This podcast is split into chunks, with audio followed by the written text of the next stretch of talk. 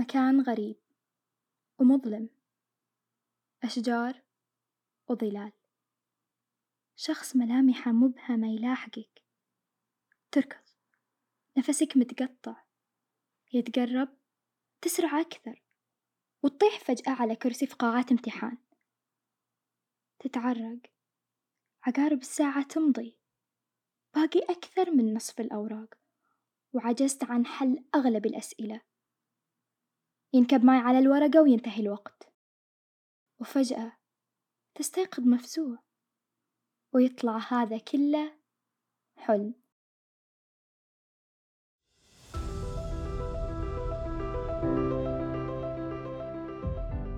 من أبواب المعرفة اللي تاخذنا لآفاق بعيدة وواسعة تلامس أطراف المستقبل. هنا بودكاست مد من إنتاج مستقبلي. في هالموسم راح نتعرف على أدوات تأثر علينا وعلى طريقة تفكيرنا ورؤيتنا للأشياء. هي أدوات سحرية بين يديك موجودة عندنا كلنا كبشر. وفي كل حلقة راح نناقش واحدة منها ونتعرف على خفاياها وأسرارها.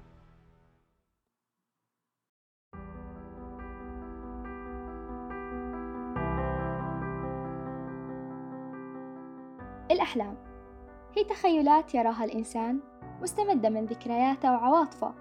وتحدث أثناء النوم. وعشان نفهم ماهية الأحلام وطريقة حصولها خلينا نبدأ من البداية. لما ننام نمر في مرحلتين أساسيتين حركة العين السريعة وحركة العين غير السريعة. المرحلة الأولى هي حركة العين غير السريعة وتنقسم إلى ثلاثة أقسام.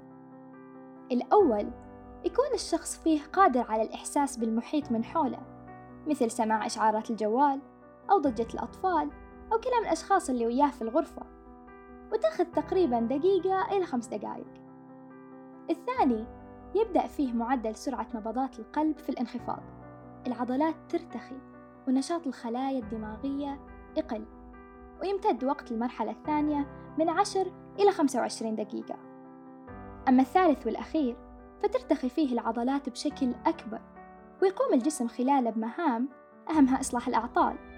وتاخذ هالمرحلة من عشرين إلى أربعين دقيقة تقريبا. ومن هنا تنتهي المرحلة الأولى وتبدأ المرحلة الثانية اللي هي حركة العين السريعة. وهذه هي المرحلة اللي تحلم فيها واللي تمتد من عشر إلى ستين دقيقة. لكن هذا ما يعني بالضرورة أن الأحلام بتكون طوال هالمدة. وفي هذه المرحلة بيصير شي غريب شوي. تتعرض كافة أعضاء الجسم لحالة شلل مؤقت إلا العين. بتكون قاعدة تتحرك تبعا لمجريات الحلم. فلو كنت تحلم بغرفة الاجتماع اللي صار فيها النقاش الحاد بتكون عيونك وهي مغمضة تنتقل يمين ويسار عشان تشوف أطراف الحوار. وهذا يفسر تسمية مراحل النوم تبعا لحركة العين. لكن الأغرب من كذا خلايا الدماغ تكون نشطة زي لما تكون قاعد بس مو بالضبط. فمثلا منطقة القشرة الجبهية المسؤولة عن اتخاذ القرارات التخطيط والتحليل المنطقي بيقل نشاطها.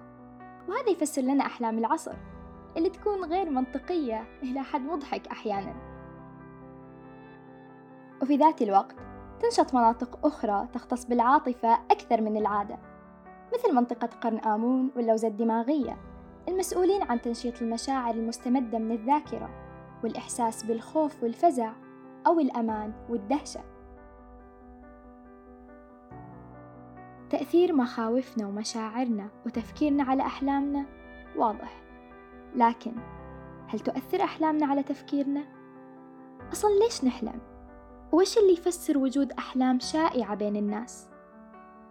في عدة نظريات النظرية الأولى هي أننا نحلم لنتدرب فلو حلمت أن في أحد يلاحقك فهذا التدريب على الاستجابة السريعة للمواقف الطارئة غريزة المقاومة أو الهرب أو ما يسمى fight or flight instinct بحيث يكون جسمك وعقلك جاهزين للاستجابة لمواقف مشابهة في المستقبل. والنظرية الثانية هي أننا نحلم لننسى. ففي اليوم الواحد نشوف مجموعة كبيرة من المشاهد الغير مهمة مثل وجه اللي قاعد جنبك في غرفة انتظار المستشفى أو لون ملابس شخص مار في الشارع. وخلال مرحلة حركة العين السريعة دماغك يتخلص من هذه التفاصيل الغير مهمة واللي تنتج عنها أحلامنا. أما النظرية الثالثة هي أننا نحلم بهدف حل المشكلات. في الحلم يقدر دماغك يخلق سيناريوهات كثيرة لحل مشكلة معينة. حلول يمكن لو ظليت قاعد ما في أمل تجي على بالك. فمثلا ديمتري مندليف عالم الكيمياء الروسي اللي كان له دور كبير في تصميم النسخة الأولى من الجدول الدوري للعناصر قال رأيته في الحلم. جدول يكون فيه كل عنصر في مكانه حسب المطلوب وحينما استيقظت رسمته على ورقة. يعني إنه مو دائما هروب من مشاكل الحياة كما يعتقد البعض. يمكن يكون طريق لحلها. والنظرية الرابعة هي أننا نحلم لتحقيق رغباتنا.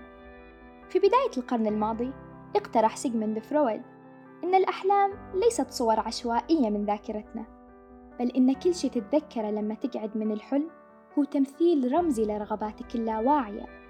فمثلا لو شفت حذاء في الحلم ممكن يرمز لرغبتك في الحصول على السلطة والقوة.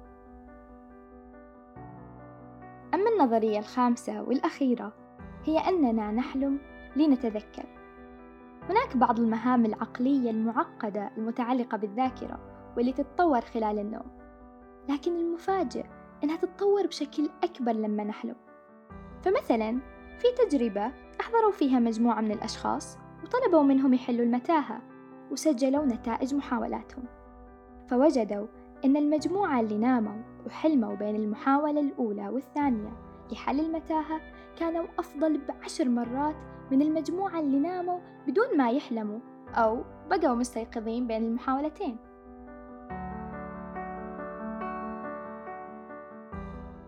طيب للحين ما جاوبنا على سؤال ليش في أحلام شائعة بين الناس؟ مثل السقوط من مكان عالي أو الهرب من شي لاحقك. أو سقوط أسنانك واحد تلو الآخر. الحقيقة أننا ما نملك إجابة سهلة على هالسؤال إلا أن البعض يرى أن الجواب واضح. فعلى اختلاف البشر من مكان لآخر إلا أننا نتشابه بشكل كبير. فأجسامنا وأدمغتنا ومخاوفنا واحتياجاتنا النفسية غالبا نفسها. وهذا ما يعني بالضرورة أن معنى حلمك له دائما ذات الدلالة عند شخص آخر.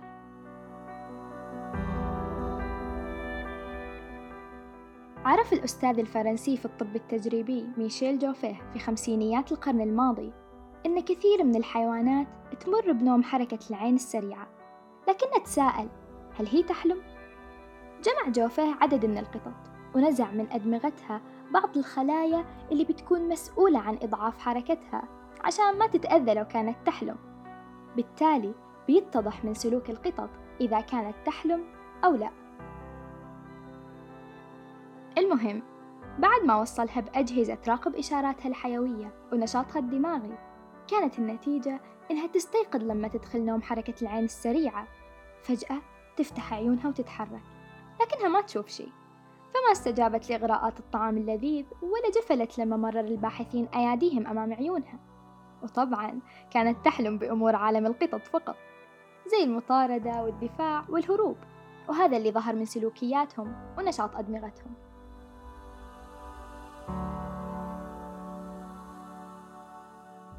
الأحلام بحر كبير وعميق. الأسئلة حول محتوياته كثيرة ومحاولات الوصول للجه عديدة. وبالرغم من جهلنا لحقيقتها وأيا كان سببها إلا أنها من المؤكد تستبطن فائدة في خباياها وإن لم نفطنها بعد. لعلنا بالقرب من زاوية فهمها أو لعل تلك الزاوية لا تزال قصية. فنحن لم ننفك عن البحث والمحاولة في إثبات نظريات ودحض أخرى بالاستزادة من العلم. فلا تتوقف عندما يصعب عليك فهم ما حولك بل امضي حاملا في داخلك يقينا قاطعا أنه لا يزال هنالك الكثير لاكتشافه وتعلمه. فطالما أن الإنسان قادر على النوم سيظل الأمل بإيجاد الإجابات موجود. افتح عينيك فأنت تمتلك أداة سحرية بين يديك. لا تنسى تشارك هالحلقة مع أصحابك قبل لا تنام إذا أعجبتك. وزورنا على مواقع التواصل الاجتماعي حساباتنا في وصف الحلقة.